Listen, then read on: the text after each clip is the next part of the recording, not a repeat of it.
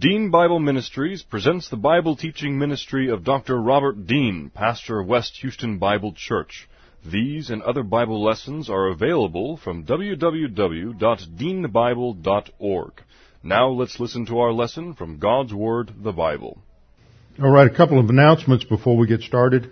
First of all, tomorrow from 11 to 1, they're going to be having the viewing for the uh, uh, memorial service for the funeral for uh, Thelma Carnegie, and then the memorial service is at one o'clock, and then there will be uh, that will be followed by interment out at Forest Park, uh, Lawndale. So that'll make for a rather lengthy uh, afternoon trying to get over, over out there. Second announcement, and I want to put this out now so people can begin to think about it. I think that uh, it's been up on the internet for a while that we're planning a trip to Israel next summer now's the time to be thinking and planning about. We're trying to get everything done right now that we can. It, uh, uh we're going to leave approximately, because this may vary a little bit, but approximately the 2nd of June, which is a Monday. And the first part of the trip is about six days, and that will be a module or a extension where we go to Turkey. We're going to do the seven letters I mean, the seven churches at the beginning of Revelation, plus Istanbul and a couple other sites, because Colossae there, and by then maybe we'll be teaching, we'll, uh, we'll be in Colossians. So we're going to hit hit that at the beginning, and then from there we're going to go to uh, Israel, and then we'll have about ten days in Israel. So we're going to set it up so that people can do both or they can do one or the other so that if you can't take off of work for two weeks or if the cost of the uh, total thing is, is prohibitive, then people can just go to, to one and just go to Israel, or they can just go to the uh, Turkey module, either one. So you can be thinking about that, and we'll put some more details up on the up on the uh, internet. Turn the sound up.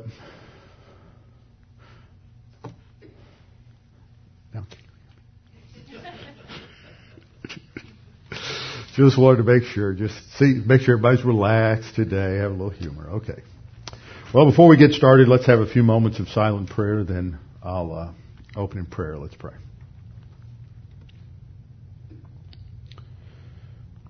Father, again, we're so thankful that we have you to come to, that you're an ever-present help in time of need, and that as we trust in you, we are going to uh, see your power, see your provision, and Father, we understand that your plan for our lives is not always what we want it to be, but your plan for our lives is perfect, and it is our responsibility to adjust our thinking uh, to your plan and knowing that you have provided everything we need to fulfill uh, your plan for our lives. Father, we continue to pray for the Carnegie family, pray that you would comfort them uh, during this time of loss and that they would be a, a tremendous testimony to those uh, around them at this particular time. Father, now as we study your word, as we get into some rather technical and detailed issues related to understanding uh, the dynamics of what goes on with sin and salvation, we pray that you would help us to think through these things fairly clearly and give us the ability to concentrate during this next hour. We pray this in Christ's name. Amen. Open your Bibles to Romans chapter 5. Romans chapter 5, and just by way of a little review, what we're trying to answer is a fairly tough question because in answering the question, you have to do some theology. It's not something that's just a matter of exegesis. In fact, I was rather pleased as I was looking at one commentary today that the author of the commentary made the point that even though this answering some of these question gets, questions gets off into the area of theology, beyond exegesis. See, you don't understand this, but that's the problem you have is that, that seminaries get all wrapped around the axle and they try to draw this technical distinction between, I'm all caught up here, something's not giving me enough room to uh, maneuver. So they make this distinction between exegesis and theology, and just about the time he wants to answer a question, they'll say, no, that's around the theology. This is an exegetical commentary. We won't go there. Wait a minute. I want my questions answered. You know, can't you put two and two together for me? So uh, I was pleased to read at least one commentary where the uh, author was trying to think through some of these issues because the decision is how to do you um, how does sin get transmitted? How does the sin nature get transmitted from one generation uh, to the next? And the scriptures, as I said, I keep. I don't know what the problem is here. Now, give me more room. Somebody's been playing with this since last week. No, I think I've got it now. Since Sunday or Tuesday night, somebody messed with it. The problem that you get is that these are theological deductions, like the angelic conflict and you, you look at certain passages and you go to passage A and you exegete it and you come to certain conclusions. And you go to passage B and you exegete that and you come to certain conclusions. And you do that about 10 or 12 times and then you start putting those conclusions together and that's where you do the real work of theology. And what, what gets complicated today is, should I just close in prayer? Technology has given me a headache already. We haven't even gotten started. Must be something good tonight. So, it's fun to think through these issues, and I was on the phone yesterday with uh, a young pastor who's just got out of seminary, and he he was t- telling me that when we were talking about this very issue, we've had two or three conversations over the last year about this particular subject, and he was telling me that at Dallas Seminary today, and I'm not saying this to dump on Dallas, but Dallas is pretty representative of the thinking of most evangelical scholars today. That they don't like using the word sin nature. They don't like using the word uh, nature because for some reason they think that indicates some sort of uh, quantitative entity and, and they, they just, scholars get all wrapped around the axle trying to define what the nature is, where it is, a, lot of issues like that. So they don't like that. They just want to refer to it as terms such as flesh and the body of sin. And then if you ask any more questions about trying to define things a little more, they won't go there. Uh, imputation of the sin nature, Adam's original sin, is is questioned in terms of different uh, exegetical issues. And the point that I'm making is that as you see uh, theology shift and evangelicalism shift away from some of the things that it's stood for and taught for probably 150 years or more in American theology at least, uh, concepts such as uh, the, the, sin nature, uh, some other things that uh, they, they start making a little change over here and a little change over there and a little change over here. And after a while, these changes uh, kind of accumulate into some some significant significant changes. And and then people wake up and go, well, what happened? Well, it just is gradualism that takes place. And so whenever we teach a certain number of things, when I teach a certain number of things that are a little more detailed, a little more complex, such as the angelic conflict or the transmission of the sin nature or the origin of human life, you have to realize that any of these things are built on a foundation of dozens, of the exegesis of dozens and dozens of passages. And in today's world that has seen just an unbelievable multiplication of theological positions in the last 30 years. It's, it's like, let's say, I mean, this is just a off the top of my head sort of extrapolation of the way things have been. Let's say evangelicalism was comprised of maybe, let's say, 20 divisions, 20 theological positions in 1970. Today it would be close to 500.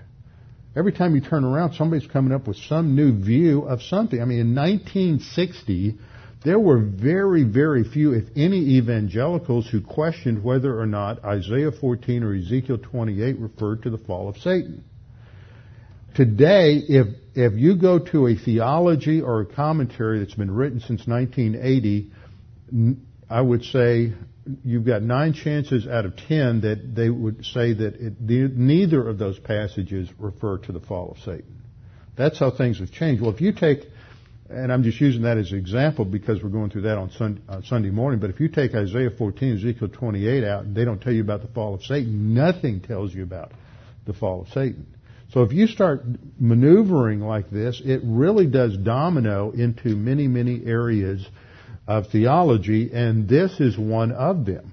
And as I've been, uh, as I was talking with this particular individual who comes out of the same background that most of us come out of, he said they don't even want, you know, when he was at seminary, he said they don't even want to discuss most of the things related to this because they've already made so many different exegetical decisions that they, well, you can't even have a conversation with, uh, about these things with them. So that just gives you an idea of how these things have changed uh, over the years, and so part of it is part of the uh, fast uh, part part of the reality is that we need to take a little more time just studying these things and trying to help you understand the foundations of some of these views that they don't just they're not just something somebody came up with they have a foundation both historically in, in church history and they make sense contextually so that's one reason I'm trying to think through some of these things and maybe articulate the same position in a little different way so that it makes uh, some sense to people. And Romans 5, 12, uh, and following is a passage that is frequently cited as a, as a passage that supports the federal view of the transmission of the sin nature, that Adam was a representative, but it's not real clear. It, it is a deduction from the passage. It's not something that is specifically or overtly stated in the passage. But then on the other hand, as I've seen a number of, of, of commentary, commentators and theologians make points about the uh, seminal position, they just sort of throw out Hebrews 7, 9, and 10 as, as finalizing that without ever getting into some of the details of the exegesis there. And so there are these sort of theological assumptions. And what happens, I think, in, in each generation is that there are certain ideas that become trendy.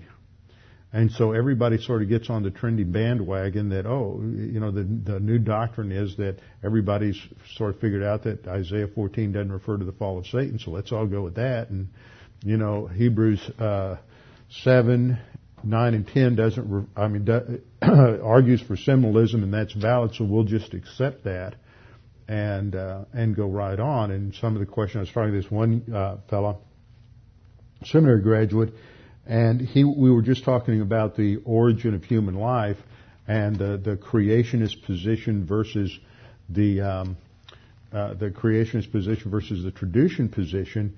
And I remember having lively discussions about that in theology classes back in the 70s at Dallas Seminary. He said it's not even a discussion point anymore. It's like, okay, this is, you know, they just throw out the traducian position, this is it, and the creationist position is just dismissed without even giving it uh, value as a legitimate position anymore. It's sort of dismissed out of hand, and nobody even wants to discuss it. Same thing with the federal versus seminal position. I've discovered uh, recently that the federal position is almost dismissed out of hand. In fact, somebody uh, somebody else who is a, uh, um, a member of the congregation was off at a theologically oriented training session not too long ago, and they brought up somebody made a comment about the transmission of Adam's original sin, and they brought up the concept of both federalism and seminalism, and the uh, pastor who was teaching just told them that nobody believes in federal federal representation anymore. Just that's ridiculous. Nobody believed, and just just dismissed it right out of hand without any any discussion. And that's not true. It's not true. Acad- it's not true academically. In fact, I read a couple of commentaries on Romans that, have, that are very extensive and very detailed. And I don't agree with some of the things that are said in some of them because they come from a very, very strong Calvinist position.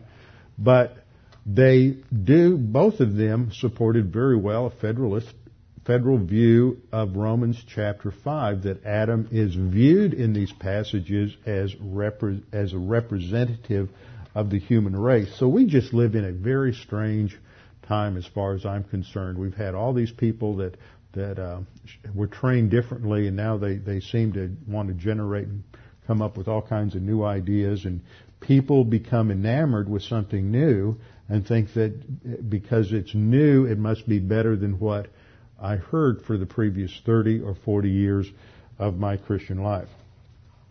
So let's get back into Romans 5, now that I have editorialized for the last 15 minutes. As we look at this passage, it's important to understand the basic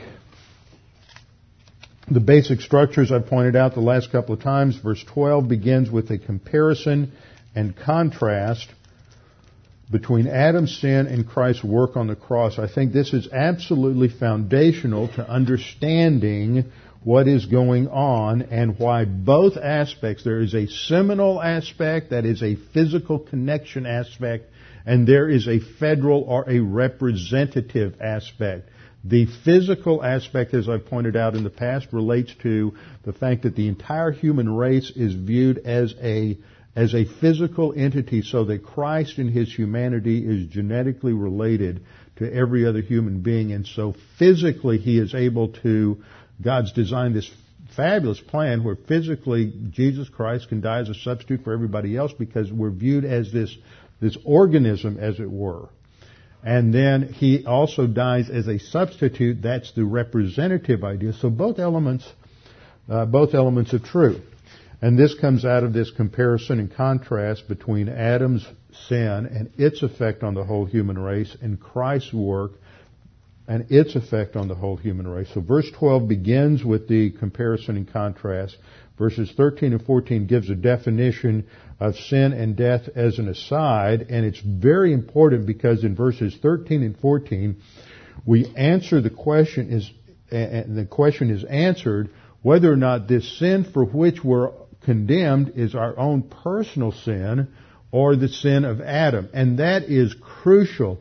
That little decision right there is one that is so determinative in how you view and interpret so many other things in the, in, in the Bible and how you understand the Christian life today. And if you don't make the right decision there, it's, it's, it's like, uh, trying to, you know, making a, coming to a Y, let's say, in the road, a fork in the road, as you're coming out of New York and you're trying to go to Texas. And, you know, at the initial split, you may only be a, a few degrees off, but you're going to end up in Chicago rather than Houston as you go down the road. And that's what happens theologically is a lot of people just think, well, I'm just going to focus on this passage and right here it seems to me that the sin here has to do with personal sin. Well, where that takes you inevitably when it comes to understanding the gospel, understanding how sin was taken care of. And this is one of the big problems that so many Christians have today is they're just so caught up with trying to deal with their own personal sin because they think that's what they're condemned for is their own personal sin and they know they're saved and but they're not real sure of their salvation. You've got questions of assurance of salvation. But then when they're trying to live their Christian life, they just get so wrapped around the axle about their own personal sin. They get caught up with guilt and the whole focal point of their Christian life is not sin, not sin, not sin. You don't understand 1 John 1 9 correctly and all of these other things come into play. And the result is that you have Christians who can't live the Christian life and they don't understand the tremendous freedom that we have in Christ and they can't relax in grace and the completed work of Christ on the cross. So verses 13 and 14 are, are very important. And then verses 15 through 17 comes back to the con- comes to a contrast of, of Christ and Adam, so we understand what he's not talking about. The free gift isn't like the offense in verse 15. The gift is not like that which came through the one who was who sinned in verse uh, 16. So it emphasizes that difference. And then verse 18 comes back to the uh, main analogy. So 18 through 21 are very important for understanding what goes on in 12 through 14. And unfortunately, most people try to interpret 18 through 21 uh, most of the commentators I looked at, many theologians interpret 18 to 21 in light of verse, uh, excuse me, interpret verses 12 through 14, uh, or the, excuse me, they interpret 18 through 21 in light of 12 to 14 instead of 12 to 14 in light of the qualifications and, and making a priority out of 18 through 21. So, having said that, just as, therefore, just as through one man sin entered the world, and death through sin, and thus death spread to all men because all sinned. And the parallel that, that Paul is focusing in this analogy, the contrast that he goes to between Christ and Adam, is Christ is solely responsible for our salvation. Adam is solely responsible for sin and the spiritual death and the spread of spiritual death to all, to all men. Now the question at hand is how did death spread to all men and how did sin spread to all men? And I think it's important to understand this one term that's used in Romans 5:12 uh, and thus that word thus is the Greek word hutos and I keep coming back to this I want to get this in your head. In it means in this manner that I'm about to tell you. And thusly it's used the same way in John 3:16 for God so loved the world and we have that word so, what does that mean? And a lot of people think it means for God loved the world so much. It doesn't mean that. It means God loved the world in this way. In what way? That He sent His only begotten Son, that whosoever believes in Him should not perish but have everlasting life. In other words, what follows this use of, of, of hutos is the example. And so what Paul is saying is that in this manner, in what manner? In the manner of one man, this is the manner which death spread to all men because all sinned. And if you noticed here, I have in uh, in brackets in Adam positionally. Paul is goes through this passage very quickly. You see, you get a sense of his excitement. He drops out words. He breaks in the middle of a of a paragraph. Uh, uses various um, constructions that indicate that he is uh, he's he's using, had, there's ellipsis here where he drops out words, and that shows his excitement. But if you're reading this, you should understand uh, and supply these other words, and they're they're present from context, but we have to kind of think them through a little bit.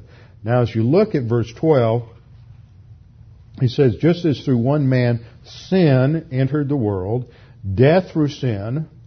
Thus death, second mention of death, spread to all men because all sin. So the focal point of the passage is really talking about uh, death. It's talking about the spread of death. Now death is the penalty for sin.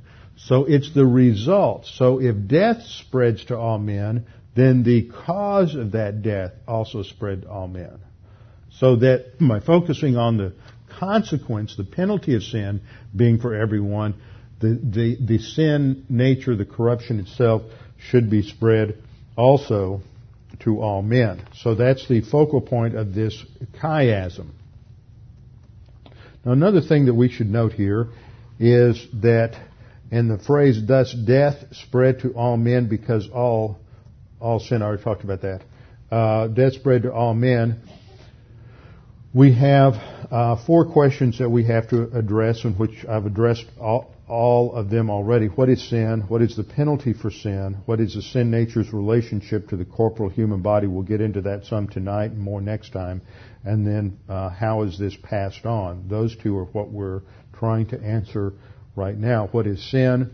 When we looked at all the different Hebrew and Greek words for sin, sin is the violation of, of God's character, God's standard. Different words are used to indicate different dimensions of that. Missing the mark, uh, the concept of trespass or transgress, violating the law, a known re- revelation.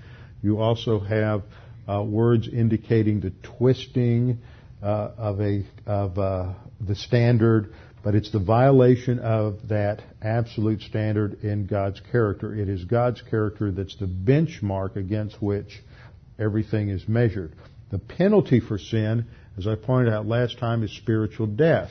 And I'm going to go through that a little bit more uh, tonight. The, the, you can't, you have to make this distinction between physical death and spiritual death, and that spiritual death is the is the penalty for sin. And then tonight, next week, I'm looking at this issue of the sin nature's relationship to the corporeal uh, human body and how this is passed on to the human race. Now, another thing we need to note here that is very important in terms of the grammar of the passage is that both the word for sin and the word for death always has the definite article in this passage. And what that indicates is that Paul is, is uh, focusing on a particular sin and a particular kind of death. He is singling that out as distinct from all other sin and all other death. So it is through one man that the sin entered the world. So this is talking, we, we, we theologians come to refer to this as original sin or Adam's uh, original sin. So it's through one man the sin entered the world and the death. And every time the word thanatos for death is used in these verses, it is always used with the article, singling it out. And uh, that's a very important understanding in terms of the the nature of the of the article. So we have uh, technical use of the article in the Greek, which uh, frequently highlights the noun as something that's in a class by itself. We use, in English you have a definite article because we have an indefinite article. A or an is an indefinite article, but in Greek you technically don't refer to it as a definite article because there's no indefinite article. So it's just the article. And there's about nine or ten different ways in which the article is used in Greek, and it is not used to make the noun definite or not. Now that's really strange to those of us who are native English speakers because that's the primary and almost exclusive use of the article in English is it makes something definite as opposed to indefinite. I went to uh, the doctor as opposed to just any doctor or I go to, or, or I ate the uh, the sandwich as opposed to just any sandwich. You know, it particularizes uh, some partic- some individual thing as opposed to just anything. But we also have remnants of this absence of an article where the noun is still definite, and especially British English, well, they'll talk about, instead of going to the hospital, they'll say we went to hospital. Well, hospital is assumed to be inherently definite. It's not just any hospital, they went to the hospital, but they drop out that article, they went to university. And American idiom, we always we, we would always put an article in front of either one of those particular nouns. Uh, that's just that's a remnant of this particular idea that I'm talking about in Greek.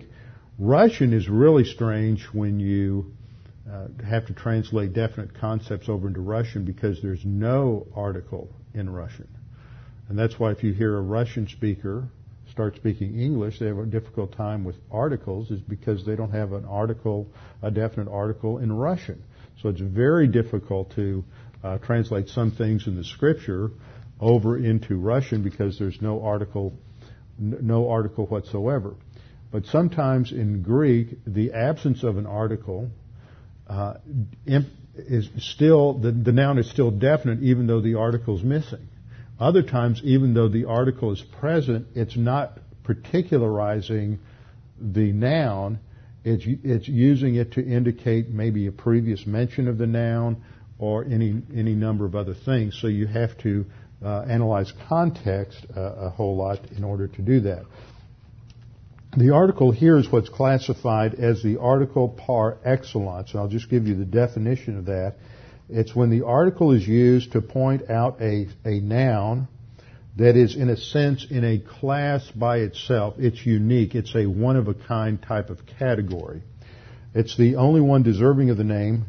Uh, for example, if um, and I'm reading this out of uh, out of uh, Dan Wallace's grammar, says for example, if in late January someone were to say to you, did you see the game? You might reply, which game? They might then reply, the game, the only game worth watching, the big game.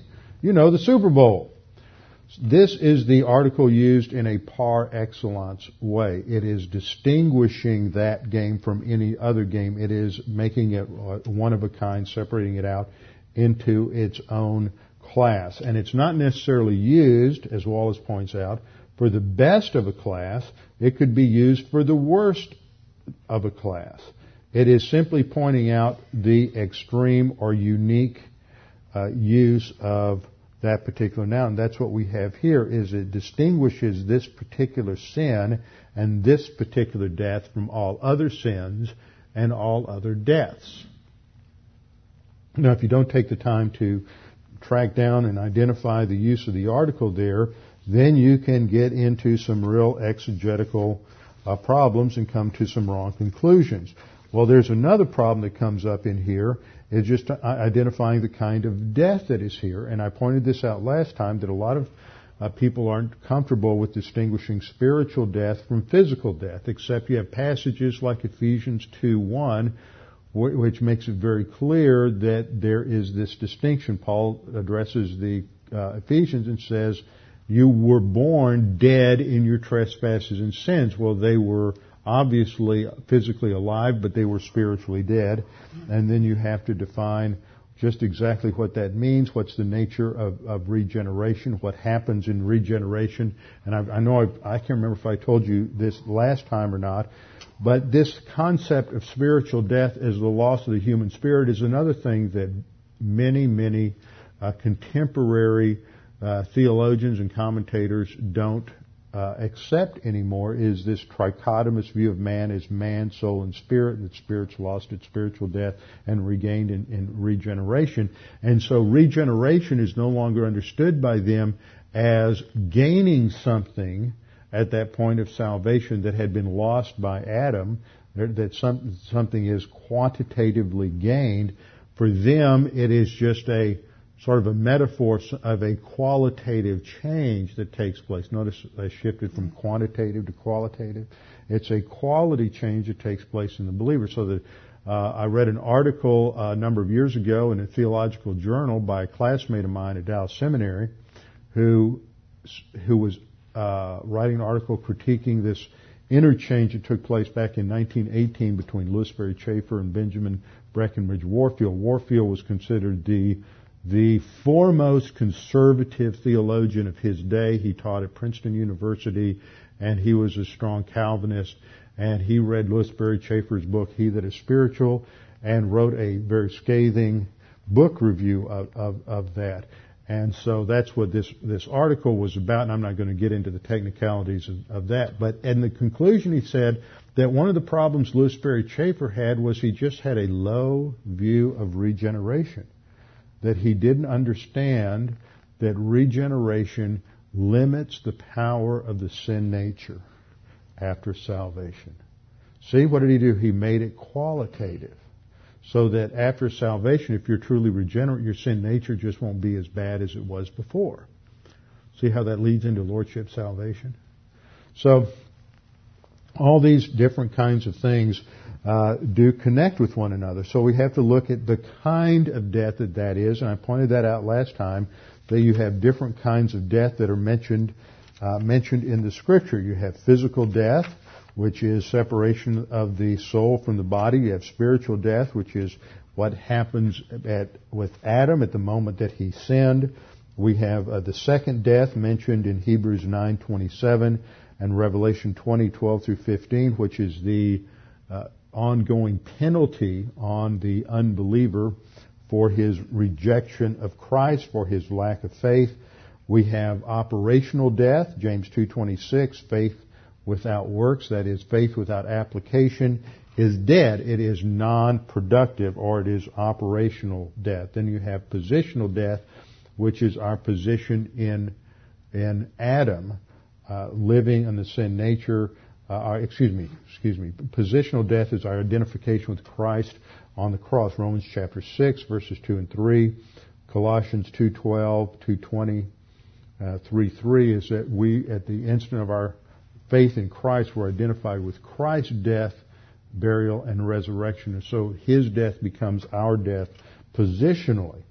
Then we have temporal death, which is just living in extended uh, carnality, and then the seventh was related to to uh, uh, Abraham and sexual death beyond the uh, ability to uh, procreate. So those are the seven different kinds of death, and so every time you see death in the Scripture, you have to decide what kind of death it is. Well, you also have another decision to make when you talk about sin. See, death is mentioned here, so you have to define which kind of death you're talking about. Then you have to talk about sin. Is this uh, which of the three different uses of sin is this talking about? Is this talking about Adam's original sin? Is this talking about personal sin? Or is this talking about the sin nature?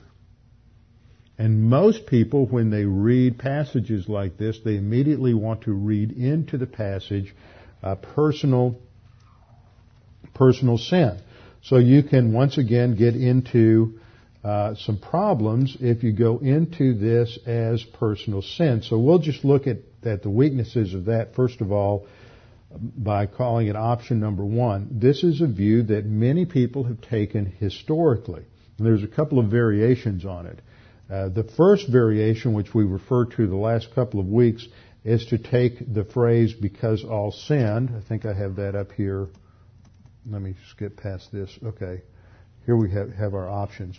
You can take sin as either personal sins or Adam's, uh, Adam's original sin.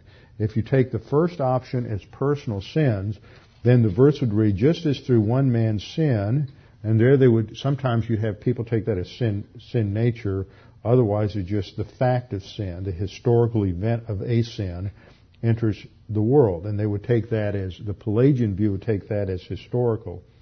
And death through sin, and that would be applied only to Adam. And death, thus, they say, death spread to all men because all sinned. All committed personal sins, and the Pelagian view was that when people commit their first personal sin, that's when they that's when they come under the penalty of spiritual death. Now, very few people take that view today. Uh, that's not a problem that any of you have, but that's the that's the old uh, Pelagian extreme view that Adam's sin only affected Adam. But another uh, sort of twist on that view is the view that the sin here refers to the sin nature, just as through one man the sin nature entered into the world, and death through sin, that is through the sin nature, and thus, thus death spread to all men because all have a sin nature. So the problem with this is that it doesn't fit the context. It's trying to add an intermediate step into the process, which is the sin, sin nature, that death comes to, let's personalize this, spiritual death comes to you as an individual because you had, you were born with a sin nature. See, the sin nature in this view isn't loaded with guilt. It's just, uh, just a sin, sin nature. But it's very important to note that the passage doesn't allow for some sort of intermediate uh, thing between Adam's sin and our condemnation. In verse 15 we read, For if by the one man's offense many died. See, it wasn't by the one man's offense many people got a sin nature and many died. It's his sin directly, not indirectly through a sin nature, but directly leads to the, the spiritual death of, of the many. Uh, the verse 16 says, For the judgment which came from one offense resulted in condemnation. It, it's that one offense immediately results in condemnation, not the fact that you gain a sin nature. This, this view is only one step removed from the Pelagian view. Uh, you get into verse, verse 17, for by one man's offense death reigned. It's Adam's sin is pictured in all these verses as immediately causing the fall and the condemnation and the guilt of the entire human race.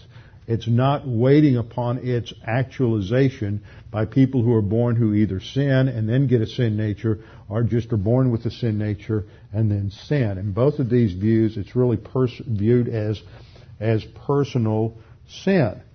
And if this is personal sin, then Adam's sin really doesn't affect the entire human race. And what you're condemned for is your personal sin. Now, the better solution to the problem is that the sin that we're condemned for is Adam's sin. So that when you read in verse 12, thus death spread to all men because all sinned, what is missing there in, as, as Paul's developing there, which what he just leaves out in ellipsis, is what I pointed out earlier because all sinned positionally in Adam. When he sinned, we sinned. And now that may seem like an unusual position because we think in, in our world that, well, I'm accountable for my decisions. How can God condemn me for a decision that I didn't make? Maybe I'd have made a different decision. what uh, now, as I pointed out in the past, no, I wouldn't. God in His omniscience knows that. But there's something that's more fundamental to this, and that goes a little bit against the grain of, of how most modern men think, and that is this whole concept of corporate unity. And I alluded to that earlier in terms of why Christ can die for the whole human race, because the whole human race is viewed as a corporate unity in contrast to the angels, and I pointed that out the last few weeks on Sunday in our study of, of angelology is that the angels were created individually. And let me take the rest of class to go back and show an Old Testament illustration of this corporate unity, how the whole becomes guilty of a decision made by one person. That just seems to run so counter to a lot of things we understand, but this is, this is fundamental to all of the, to much of the Old Testament. I could go and so just for prep school teachers who want to have another illustration, I could go to the episode at the end of 2 Samuel when, when David takes the census. It's David's sin. He takes a census of the people in violation of God's law. And what happens? God's going to judge the nation. And he's given three options as to how God is going to judge him, and he picks the option of a plague. And so the angel of death comes and there's this plague that goes through the nation for about three days and thousands are killed because of, because of David's sin. See, it's viewed as a corporate entity where David is viewed as the representative of the people. So this idea of one person representing the whole is, is, uh, flows through all of the Old Testament. But I think the, uh, a really good example is in Joshua chapter 7. So turn back with me to the book of Joshua. Now let me set this up because you can't understand chapter 7 without really understanding chapter 6. Chapter 6 is the Battle of Jericho. And we all know Joshua at the Battle of Jericho, but that's not exactly the point that I want to focus on here. It's the mandate that he was given. God gave a specific mandate as to how Joshua was going to defeat the, uh, the and conquer the city of Jericho, and just exactly what the people were to do and what they were not to do. And so look at verse 17. Joshua 6:17. Now the city shall be doomed by the Lord to destruction, it and all who are in it, except for Rahab the harlot shall live, she and all who are with her in her house, because she hid the messengers that were sent. Notice, even in that, you have a representative volitional decision. Rahab made the decision to hide the two spies, not her family. But her family gets blessed by association because of this concept of, of, of, corporate unity and one person making a decision as a representative for for a group. So Rahab's decision means that the whole family is going to live. And then verse 18, the, uh, the instructions go on to say,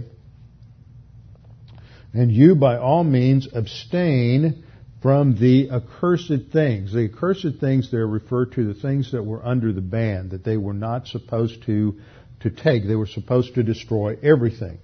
And, and, so they were to abstain from the accursed things, lest you become accursed when you take of the accursed things. That word for accursed things doesn't mean these things are cursed in some kind of juju black magic uh, concept, but they are banned. They are not to be taken by the people. The the the, the they were supposed to be destroyed. All of the uh, riches, the gold and the silver, were to be taken to the temple, and everything else was supposed to be killed and the people were not to profit from the destruction of Jericho. So we read in verse 19, but all the silver and gold and vessels of bronze and iron are consecrated, and that word is from the Hebrew word kadosh, meaning set apart to the Lord, and they shall come into the treasury of the Lord. So the mandate was to destroy everything in the city. Verse 21, they utterly destroyed all those in the city, man and woman, young and old, ox and sheep and donkey with the edge of the sword. Everything living was supposed to be killed. That was the mandate.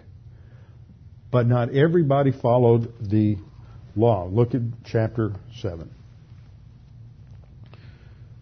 But the children of Israel committed a trespass regarding the accursed things. Notice, the children of Israel, there is a corporate phrase. The whole nation. Everybody else in that nation, there's approximately 2 million Jews. 1,999,999 of them did exactly what God said, but one did not. But because one did not, what does the text say? The children of Israel committed a trespass. Just because one person disobeyed God. See, that's that principle of corporate unity and one person representing the, the whole and his sin being imputed to the whole. For Achan, the son of Carmi, the son of Zabdi, the son of Zerah, of the tribe of Judah, took of the accursed things. Now, I often wondered, why does it give us all that genealogical data? The reason it does is because it locates him as being genetically related to the whole of the tribe of Judah. It goes back to Judah. He's in the tribe of Judah, and Judah is part of the 12 tribes of Israel, and so he is, it's making the point that he is an Israelite and he can represent the whole of the nation. So Achan, the son of Carmi, took of the accursed things. He saw some of the gold and silver and decided, well, nobody's watching. I'm going to stash this inside my rucksack and take it back to my tent, and then I'm going to have a little extra wealth. But God saw his sin. So the anger of the Lord burned against the children of Israel. Now, that phrase does not mean that God just suddenly got angry because God knew in eternity past that this would take place, but it is an idiom indicating the harshness and the severity of God's uh, judgment on Israel. So Achan sins, but the whole nation is going to be uh, judged and uh, as a result of this, that sin of Achan is imputed to the rest of the nation. He is that federal representative. So the next event is they have to go up the road a little further northwest to the next city, which is Ai, and they are going to conquer it. But there's a different strategy from God. Uh, verse 2, Now Joshua sent men from Jericho to Ai, which is b- beside Bethaven, on the east side of Bethel, and spoke to them, saying, Go up and spy out the country. So the men went up, he sent out his reconnaissance team, and they spied out Ai, and they returned to Joshua and said that don't let everybody go up. It's a, it's a smaller, less well defended uh, city. We can do this with two or three thousand people. Now, we haven't noticed a reference to God or directions from God at this point. The uh, pre-incarnate Christ is the general. He is the head of the army of Israel as depicted back in chapter 5 verses 12 through 15, but they're not going to the commander in chief for directions here for their strategy. So they decide they can do it two or three thousand men, and they go up. So they send three thousand men, and they get routed. They attack Ai, and Ai soundly and roundly defeats them. And in verse 5, the men of Ai struck down about 36 men, for they chased them from before the gate as far as Shevarim, and struck them down on the, on the descent. Therefore the hearts of the people melted and became like water. Now, let's stop a minute and talk about this. 36 people got killed, lost their lives because of Achan's sin. Does that fit your preconceived notion of, of justice? Probably not. So we need to, what, change our understanding of God or change our understanding of justice? We need to change our understanding of justice because there's this corporate thing because of one sin that was a secret sin and nobody else in Israel knew what Achan did, but because he is part of that corporate unity, the nation has lost their spiritual power.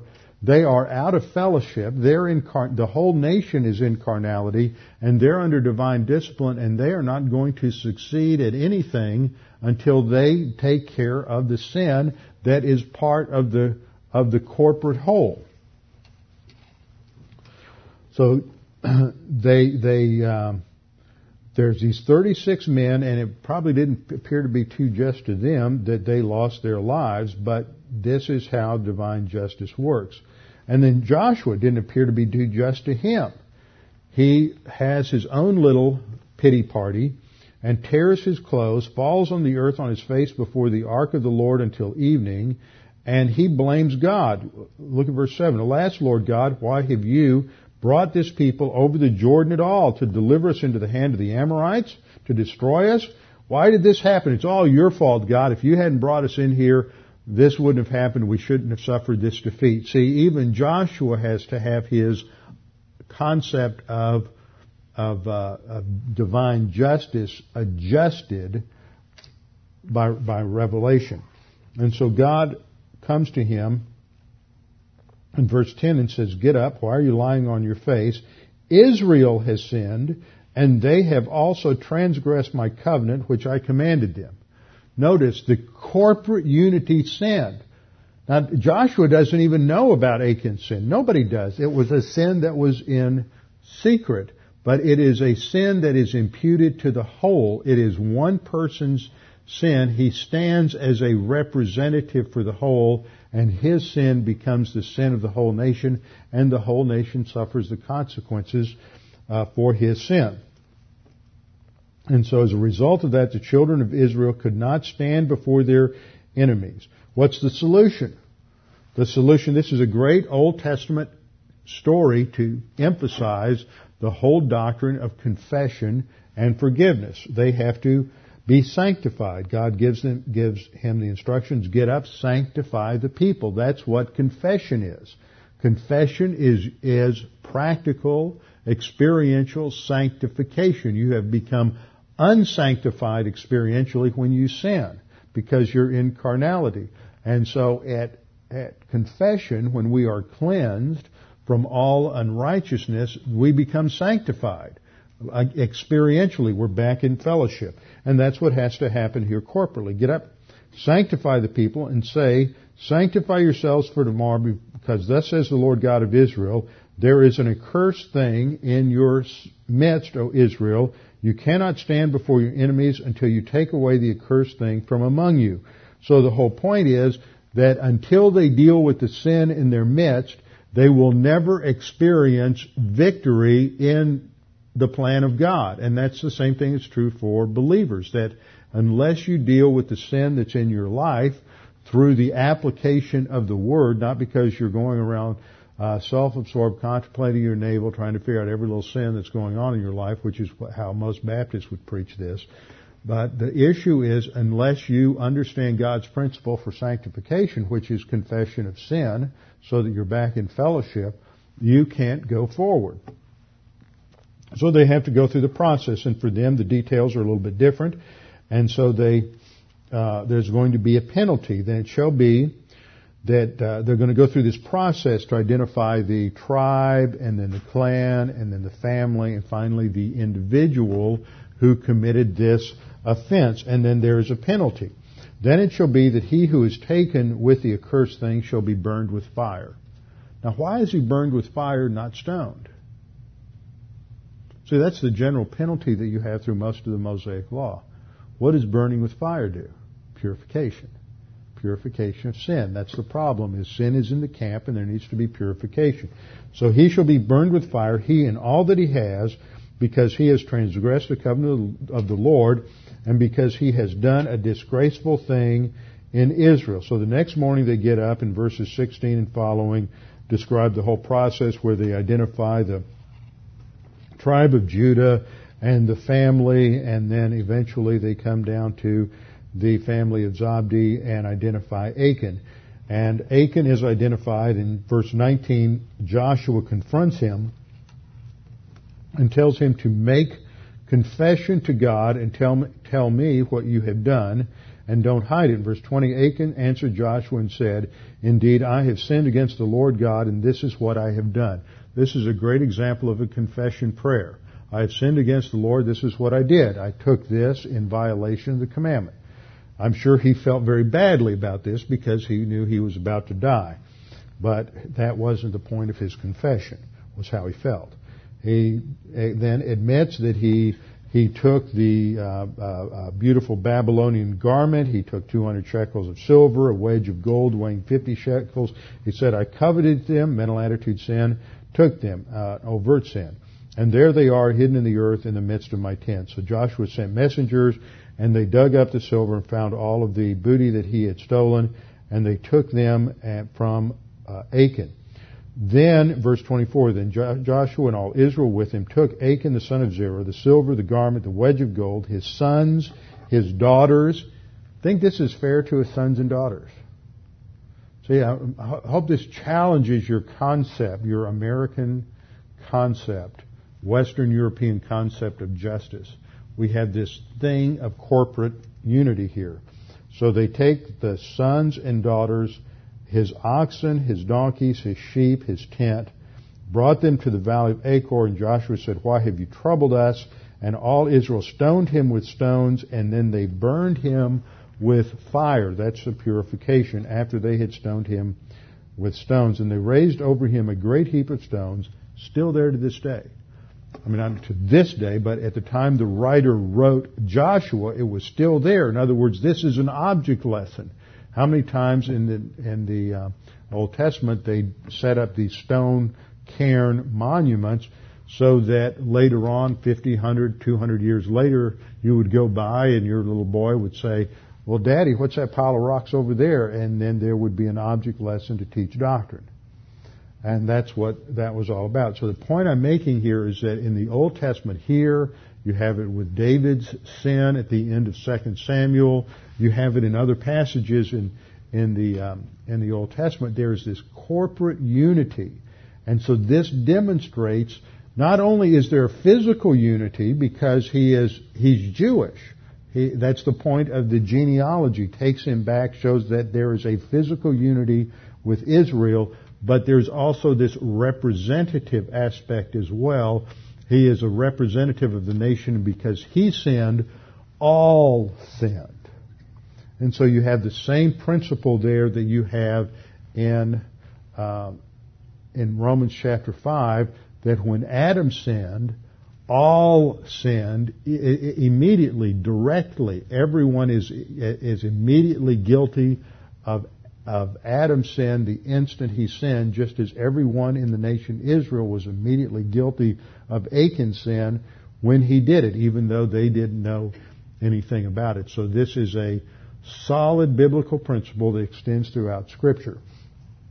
Now, next time we'll come back and get into the issue show, that, that point that comes up in verses 13 and 14, which shows the importance of understanding this as Adam's sin, and that people don't have their own personal sins imputed to them. That's not the cause of our condemnation.